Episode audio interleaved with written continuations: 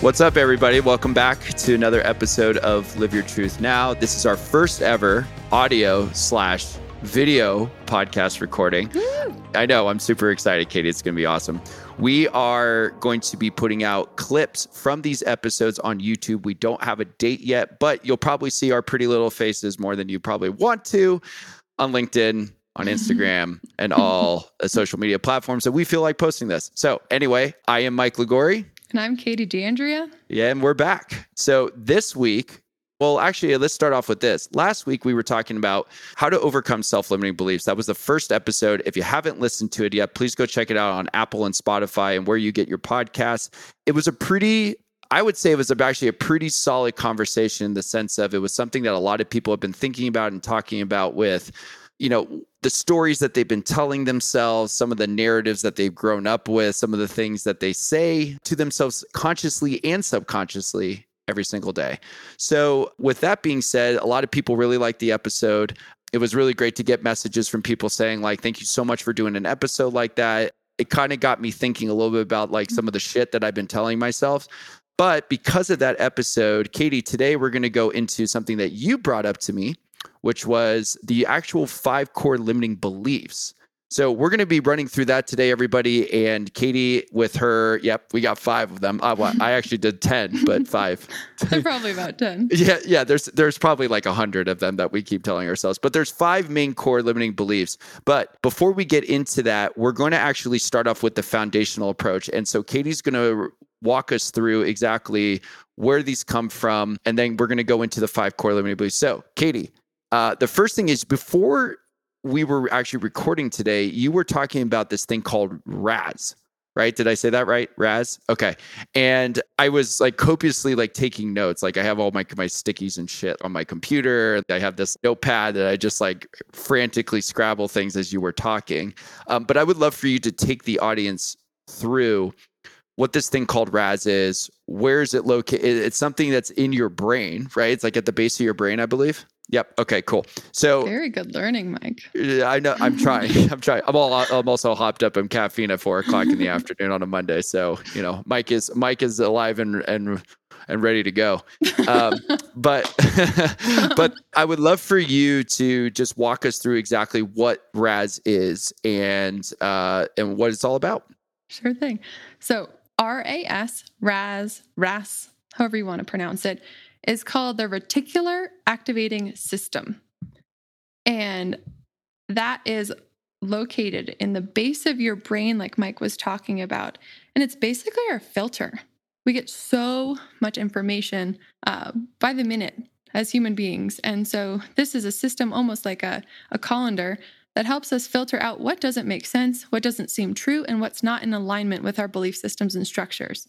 So the way I think about it is almost like a filter or a funnel, which basically like every information that comes in, the stuff that's in alignment with our worldview or our belief systems and structures gets stored. Everything that's not gets discarded. So is this like a physical thing that you can see in the brain? So it's like a built-in filter. It's a built-in filter. Yes. Wow. I did not even know that. A little bit of brain science for you on a Monday. Yeah, I know. Well, you got to love that. But wow, that's really interesting. So is it like what does it look like? Is it a veil? Is it a sheet? Is it a box? What does it look like? I don't know. Is it a monster truck? I imagine it as my funnel to not be overwhelmed by a coffee. Got it. Okay. Yeah. There's think about how many thoughts you have a day, a second. How many thoughts do you have a day? Oh, should we do a quick Google search? What's it like 10? I thought it was like 10,000 thoughts a day. Or is that 10? Or is that dreaming? Maybe that's dreaming. I think you have something where 6,200. That's how many thoughts you have a day? Mm-hmm. I know like for dreaming, it's like in the tens of thousands. Like you have like tens of thousands of dreams, but you only remember one at night too. Those are the conscious thoughts that we have, not the thoughts that are just like kind of leech on to other stimulus right in the... Like there's a million things I could think right now looking around my room. The RAS is just like, okay, this is what is important right now. Got it. From my understanding. Yeah. And then so with that... Does the RAS like have a system of like guidelines or principles that it operates on its own? Like, does it? I guess what I'm getting at here is that how does it filter or know which thoughts or which ideas or which experiences to filter through it? Good question. I think our conditioning. Mm. Like the moment we're born into this world, we're brought into an environment with people, with stimuli, with inherited belief systems and structures that we take on as almost like fact, as reality. And so it's this like snowballing conditioning is how I imagine it in my mind. Yeah. Would you say that's applicable to it's also applicable to these core limiting beliefs that you were talking about earlier though, right? Mm-hmm. And what would you say with these core limiting beliefs? You said these were the 5 most common ones. These are like, or are they common, or are they the strongest ones, or like they're the ones that like stand out the most? I think they're 4 to the 5 that I'm about to mention are like the strongest flavors, like a chocolate and a vanilla and a strawberry. Right.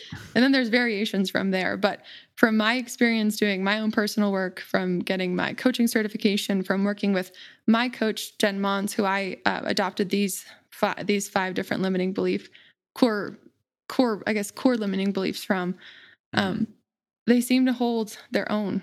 They seem to have the strongest roots in my exploration and my work with my clients. Well, let's go through them. So the first core limiting belief that you identified to me before the show was the not worthy piece. Mm-hmm. And when I read that, I'm like, damn, that's a pretty powerful one. Is there any sort of hierarchy to these core limiting beliefs? Like, is the not worthy one the one that's like everybody feels that way and that's the most strongest? And then like maybe the one number 5 is the one that's kind of like not the strongest? Or did you just list them? I would say pick your favorite flavor of suffering, Mike. Yeah, I know. Right? Yeah. And these limiting beliefs, they come from like a big trauma or a core wound when we're young. Very Jungian and psychology.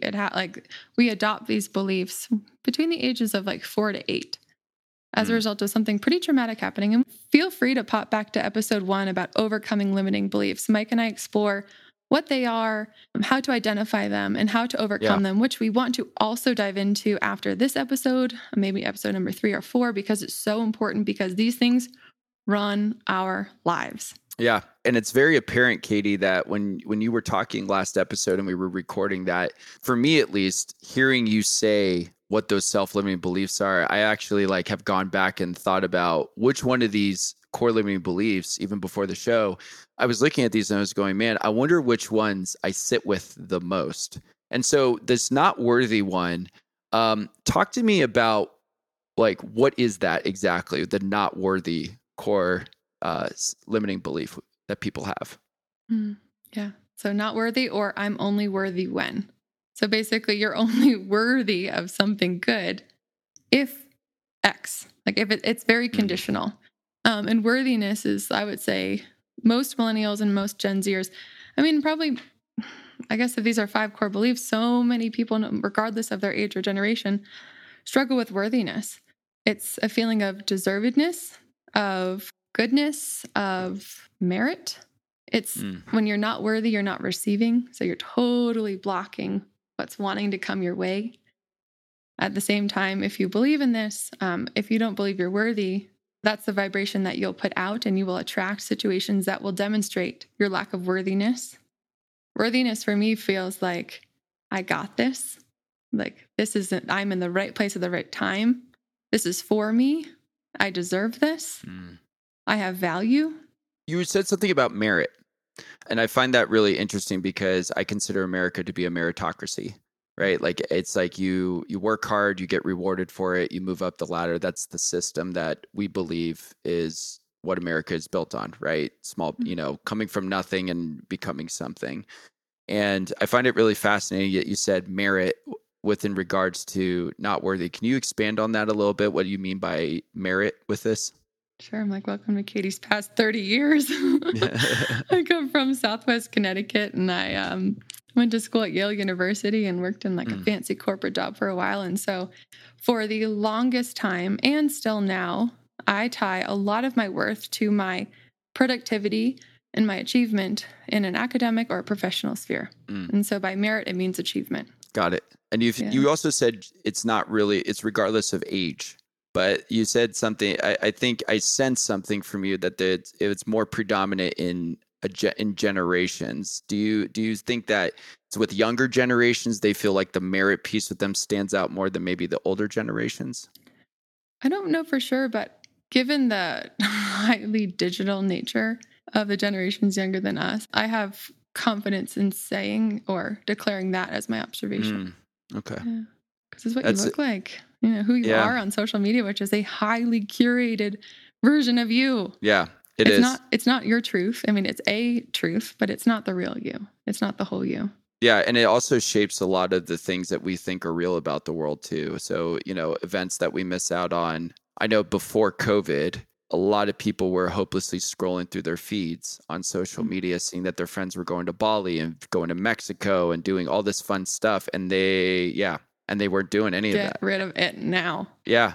And, you know, it's one of those things where I guess it's a necessary evil in a lot of ways to have social media. But I've also seen I wouldn't say huge, but I would say it's an uptick, right? In people getting rid of social media because of this not worthy factor that, to put it bluntly, social media makes me feel like shit is the common phrase that I have heard more often probably in the last month from people than I've heard maybe in the last year, which is really fascinating to me. What are your thoughts on that?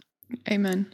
When I notice my mental health start to decline, social media is the first thing I remove off my phone. And it's addicting. Like, there's a reason why we use it so much is because our brain is addicted to the dopamine or the serotonin or whatever that hit is that we get, the adrenaline, when we see a red notification on a social platform. Yeah. Mm. Yeah. And I struggle with this as an entrepreneur, and I'm sure, Mike, you do as well. It's like the fine line of using it to serve you and your business and your outcomes versus it using you. Right. I think for my, you know, the Live Your Truth Media, that's one of the things that we were doing in 2019 was putting more stuff in social media. And then 2020 came, and then COVID impacted everybody's businesses, including ours. And we started seeing that, like, social media to us was at the back, was like we had to move it to the back burner, but we still had to have a presence. We still had to be online. We still had to be searchable, because that's how people look at you now, as they look at your feeds and they'd see, are you a real person? Are you a real business? What kind of stuff are you putting out? Right. Like air quotes. So that's one thing I want to get into here, right? Reality. What is reality really? Yeah. Well, we're going to have to save that for another episode, because I want to move on to 2, which is the second core limiting belief that you had said was not being loved or not loved at all. Is that accurate? Did I say that? I only wrote not loved on my little green sticky note, but yeah. And I'm only lovable when. Okay. So you actually have said that phrase in the previous one too. And I find that really interesting. Like, what is the meaning behind you phrasing something like that when it comes to this core belief and also the previous one? That's a great question and good noticing. It's conditional. It's all about doing a thing or the thing to achieve a specific result rather than unconditional love or unconditional worthiness or unconditional trust, which is the next one we'll get into. So for I'm not loved, it's like that goes back to a very primal thing. If you're not loved, you will be kicked out of the tribe and you'll be at risk of death. So loved is this sort of like belongingness to the group.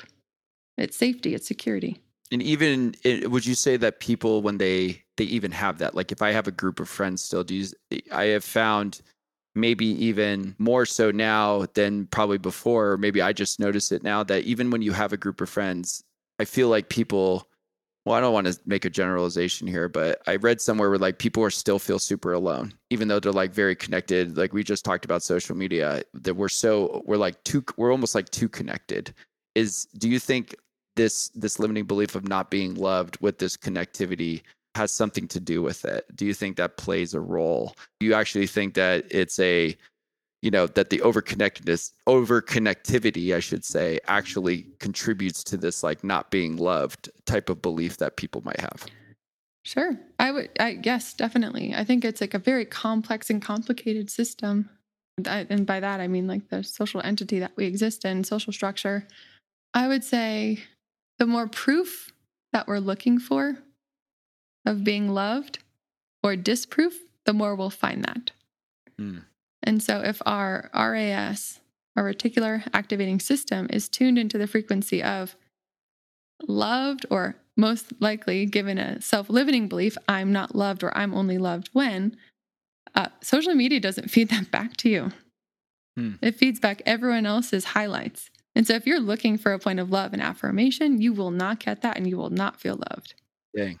Conversely, I'm really excited to be on Clubhouse with you, Mike, because from my current experience with Clubhouse, it feels like a place where people can show up as their truest and best selves and receive support for those that speak up. And I agree. I've listened to a couple of conversations about the inclusivity of Clubhouse, and people fall on all different spectrums of that. And for me, it feels like the most authentic social media that's out there right now. I agree. Which is pretty freaking cool. Yeah. And it's so great. And if you guys are looking to get onto Clubhouse to join us on Thursdays, 10 a.m. Pacific time, 1 p.m. Eastern time. We only, Katie and myself, only have a limited number of invites because the platform is still in beta. So if you DM us on Instagram and you ask us for an invite, we'll more than likely get you one if you listen to the show. But once we run out of them... iPhone only? Yeah, I have 3. I would highly suggest that you go hit up as many of your friends as possible to get on there. It's an amazing platform. It's so great. We'll even put a link into the show notes as well for you to join our room. The third one that I want to keep this moving along because we got a couple more. We're about halfway through. The third core limiting belief that you had mentioned to me before was not being seen or heard. Go for it. Tell me a little bit more about that. Yeah. And like I said, in for 1 and 2, I'm only seen and heard when. And so what this limiting belief does is kind of enables behavior that attracts attention because your worth and your loveness is contingent upon whether you're seen or heard. So acting out. So like acting a child out. Acting out is like, that would be an example of that, is like that you're not being seen or heard. So you create some sort of event or respond or an overreaction to something. Is that correct? Mm-hmm. And so if you're not seen or heard, you're going to be forgotten. You may not be given food. You may not giving a place to stay. Like these are all so primal. We've evolved so much as human beings, yet I really have a hard time believing that our basic fears have changed. Yeah. I don't think they've changed at all. I think specifically, like, we are scared of the same shit that we were tens of thousands of years ago. Maybe we don't have dinosaurs like chasing our ass or like predator, you know, big ass cats like chasing us, but we're still scared of the same thing. If it's not a cat, it's herd mentality or it's groupthink, or we give a talk on stage and we're afraid that everybody thinks we're a joke. And then so in some ways, maybe we aren't being seen or heard the way that we want to, or actually a great example, this is in the workplace where you're not invited to a meeting that you should be a part of. And maybe it was an unintentional invite, but you take it as in like, I'm not valued, I'm not being seen or heard, even though I bust my ass or I work really hard at a job. My boss didn't invite me to this meeting. So maybe I send out an email that's like, you guys all suck. I hate you. I quit my job, which is pretty drastic. Or it's very passive aggressive, right? Behavioral type stuff where you say something to somebody that, you know, it's a microaggression, right? Or it's like a backhanded compliment. Like those would be something that I would consider like the not being seen or heard. Yeah. And also being a woman that's 30 years old, there is a fair amount of body shame and body image issues that I've experienced, as well as a lot of my friends and family. Mm. So for that, I'm only seen, I'm only valued, I'm only desired when I'm thin and beautiful. Or you have a certain body type, right? That everybody agrees upon is like the perfect type, and everybody, men and women, that don't fit in that body type of what the group thinks is, that would be an example as well, right? Yeah. Clothes, wealth, display of wealth. Yeah. Yeah. I mean, this is steeped in everything we do, right?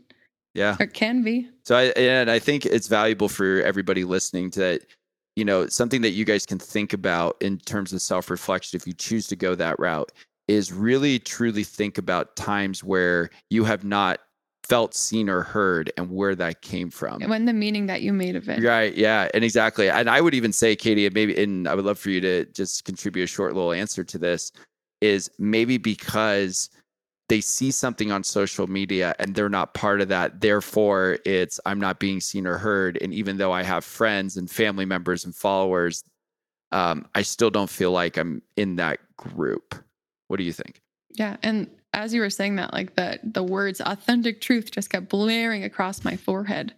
I'm like, yeah. Like, why do we have to shape shift to be seen and heard? Whereas like we're really here. What I believe is that we're really here to live in our authentic truth and to learn. That's good. I like that. That it's an injustice, really, to give up on that truth. And that's why I love what we're doing right now, Mike, is helping people write their authentic stories, their authentic narratives on their terms, rather than living into this garbage that we've inherited. And it's just bullshit. Yeah, it is. And, and we could probably do a whole other episode specifically about comparison, iceberg, the iceberg theory that people talk about. But I want to get into 4, which is the 4th core limiting belief is not trusting or not being trusted, or I'm only trusted when. Do you see I picked that up? Yeah, there you go. Not being trusted when. Talk to me about trust. And before we get into trust, I think this is really interesting because trust seems to be a thing that is constantly being talked about online. Trust, and then there's real world trust, and they seem to be two different things. There's a woman named Rachel Botsman who actually does I would say she's a trust expert or an expert on trust, and she has this wonderful TED Talk specifically about trusting strangers. Definitely we'll put the link in the show notes for you guys to check out. And Rachel, if you're listening, we would love to have you come on the show and talk about this type of stuff because I find the work fascinating. But talk to me a little bit about your views on trust or this core limiting belief itself regarding trust.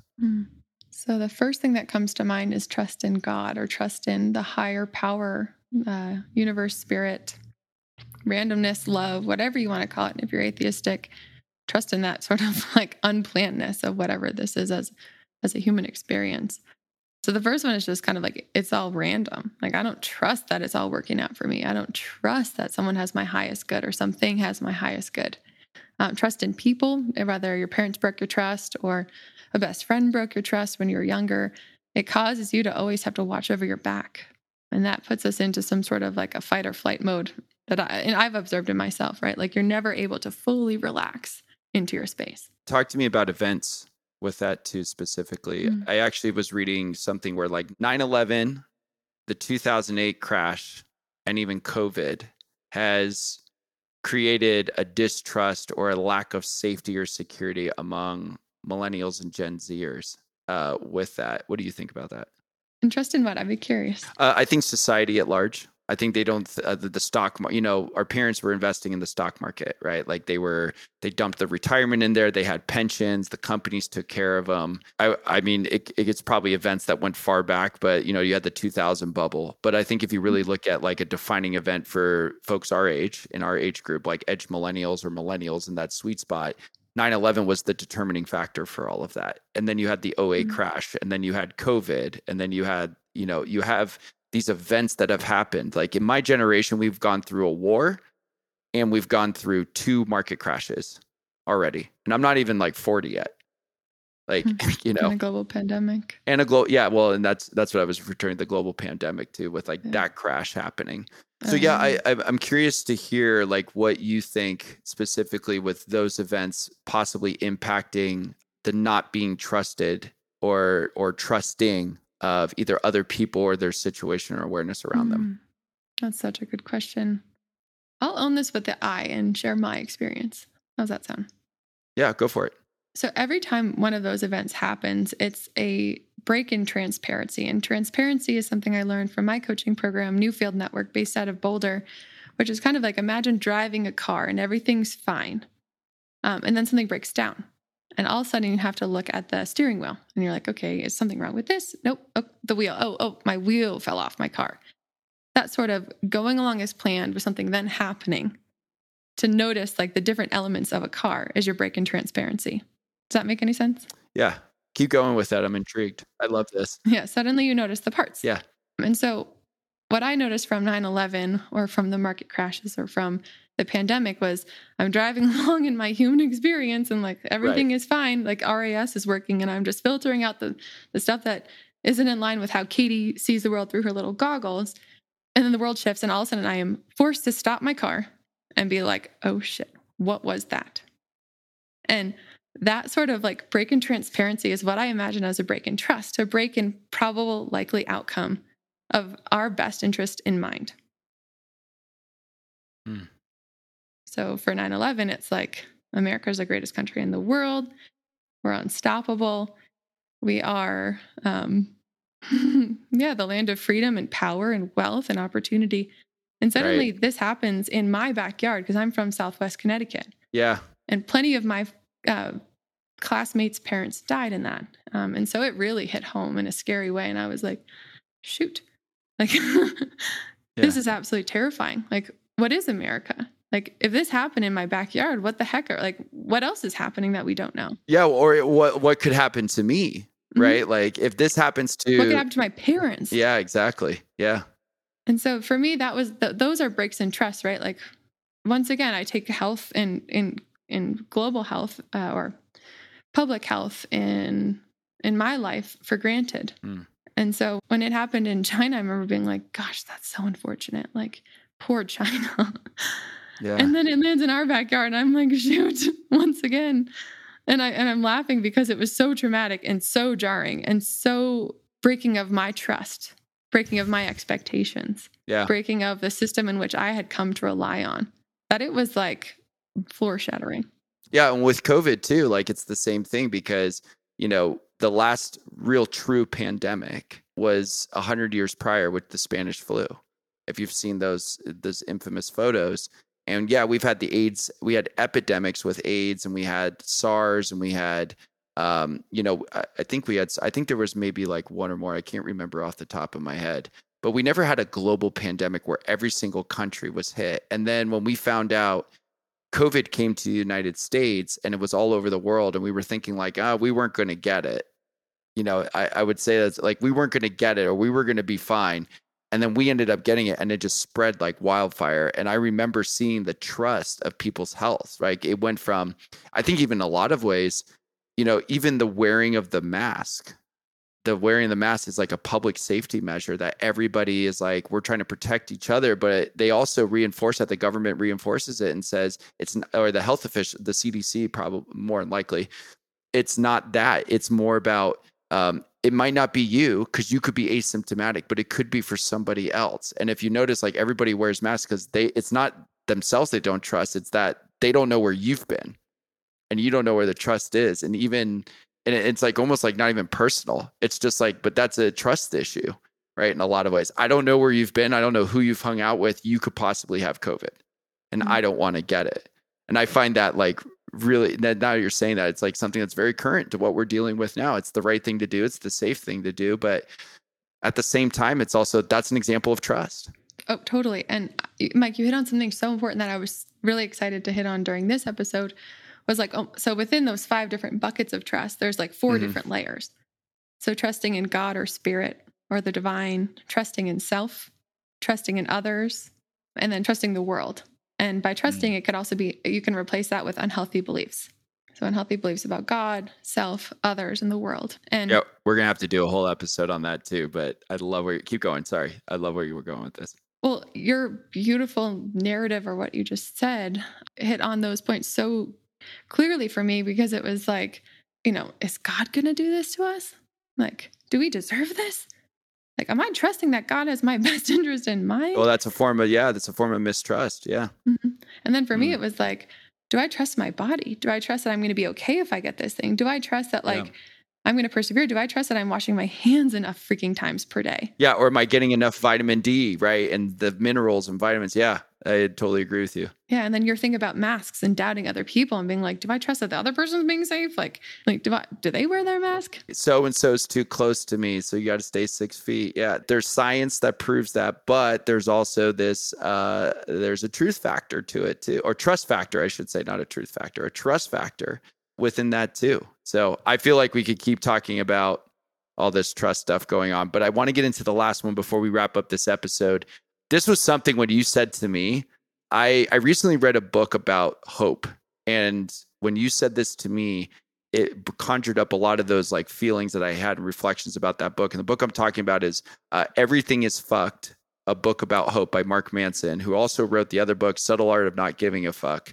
And the book about hope was really interesting, where it was like this opportunity to really think about where hope comes from and why we need to have it, but also this pessimistic view about it as well. But the 5th limiting core belief is you talked about being hopeless or becoming hopeless. I'd love for you to just talk a little bit more about what hope is, or where this hopelessness stuff comes from in terms of a core limiting belief? That's a good question. I would probably say that most people that are listening to this podcast, because it is about personal and professional development, probably don't subscribe to this belief. It's all hopeless. It's basically full resignation. Like, anything I do doesn't pay off. This comes up a lot with people and their diets and their lifestyle. Like, it's not worth it. Like, it's a sunk cost. Is kind of how I imagine it's hopeless. It's a lack of faith that you can create your own new narrative, an empowering belief system that could change your current reality to something else. And what would you say for hopeless, like just for hopeless in general?